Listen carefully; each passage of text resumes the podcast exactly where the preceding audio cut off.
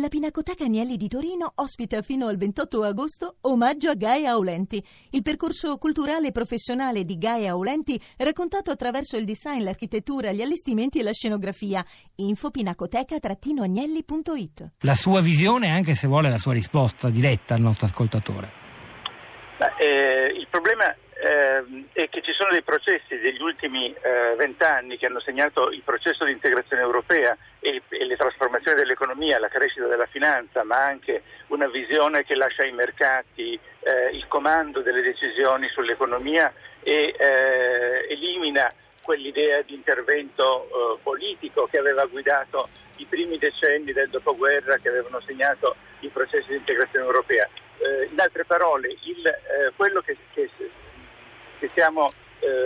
discutendo è quello che su cui votano gli inglesi domani. Non è tanto l'Europa in astratto come principio politico di integrazione, ma è quello che è stata in concreto l'Europa del neoliberismo, l'Europa segnata da 20 anni di politiche che hanno ridotto la sfera pubblica, hanno privatizzato le decisioni economiche e hanno per queste ragioni provocato un aumento gravissimo di diseguaglianza. Ci sono stati 15 punti percentuali di reddito che negli ultimi 20 anni sono passati dai salari ai profitti, in tutti i paesi, chi prima, in qualche paese prima, in qualche paese dopo, e poi soprattutto quel modello neoliberista che lascia fare i mercati e impedisce allo Stato di intervenire, negli ultimi 8 anni, dalla crisi del 2008, ha provocato una folle politica europea all'insegna dell'austerità, che ha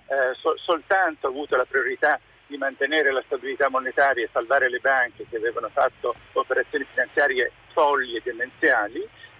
e caricando il costo dell'aggiustamento sul debito pubblico e sul governo. E non sono stati certo i britannici ad imporci questa linea all'insegna dell'austerità, no? Non solo loro, insomma. Cioè, in un certo senso sono meno stupidi, sono stati molto meno stupidi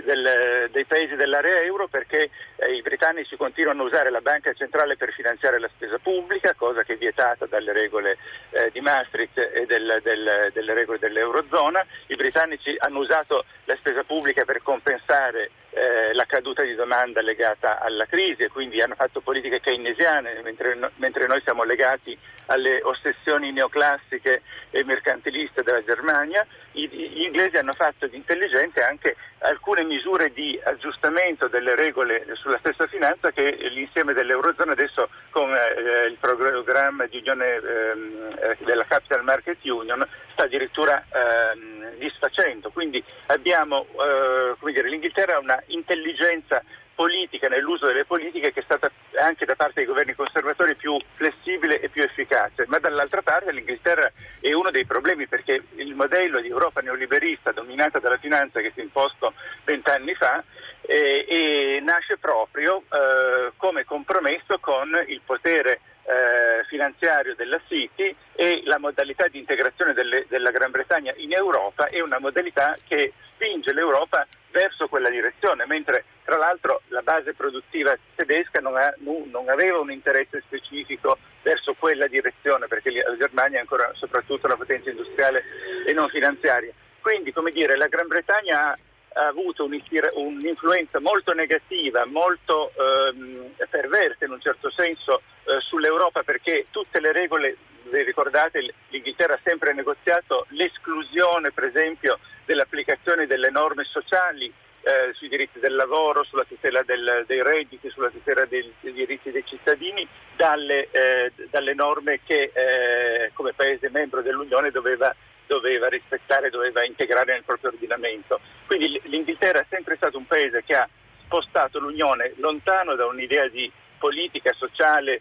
egualitaria, e sempre più invece verso una logica neoliberista di lasciar fare i mercati e soprattutto lasciar fare la finanza, che ovviamente vuol dire innescare un meccanismo devastante di esplosione delle diseguaglianze. Ciò che però non significa affatto, Mario Pianta, che un'uscita della Gran Bretagna dall'Unione Europea favorirebbe un'accelerazione della coesione sociale nella zona continentale. Per esempio, lo strumento degli Eurobond, quell'idea di condividere i rischi sul debito tra paesi che vanno meglio e quelli che stanno peggio nel sud Europa, è sempre naufragato fino ad oggi, non per colpa inglese. Certo, le responsabilità nell'area euro sono sostanzialmente della Germania, però ricordavate prima l'errore strategico di Cameron nell'indire il referendum. Ricordiamoci che è esattamente lo stesso errore che ha fatto la Merkel proprio all'origine della crisi del 2011 del debito greco, quando per paura di un'esplosione del populismo di destra che ora ha raggiunto il 20% dei voti nelle elezioni dei Länder tedeschi con Alternative für Deutschland, il partito di estrema destra nazionalista, xenofobo e a favore dell'uscita dall'euro della Germania. Ecco, l'elite che legate al potere finanziario e industriale che cercano di inseguire la destra, Cameron con l'UKIP qualche anno fa e la Merkel con Alternative für Deutschland, producono disastri, perché quel tipo di rincorsa a destra provoca uno spostamento che fa esplodere infinite crisi, delle crisi sui contenuti delle politiche, come è stato per quanto riguarda la Germania, che ha provocato una trasmissione della crisi sul fronte del debito pubblico, perché ha proprio annunciato formalmente che il debito di ciascun paese non aveva nessun elemento di mutualizzazione, di responsabilità comune dell'area, e ovviamente continua la Germania di Merkel a rifiutare ogni progetto di Eurobond, compreso quello molto modesto legato allo sviluppo e alla cooperazione con i paesi africani di origine dei migranti proposto dallo stesso governo italiano. Ecco, questa rincorsa a destra, in un contesto in cui si pensa che i mercati risolvano tutto, che ci sia efficienza nella logica allocativa della finanza, che ci sia una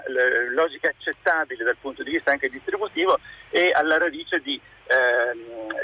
non solo delle difficoltà strutturali, quindi lunga depressione in Europa, declino, ma anche del nostro ma anche delle diseguaglianze e della crisi di integrazione politica. Mario Pianta, io la ringrazio.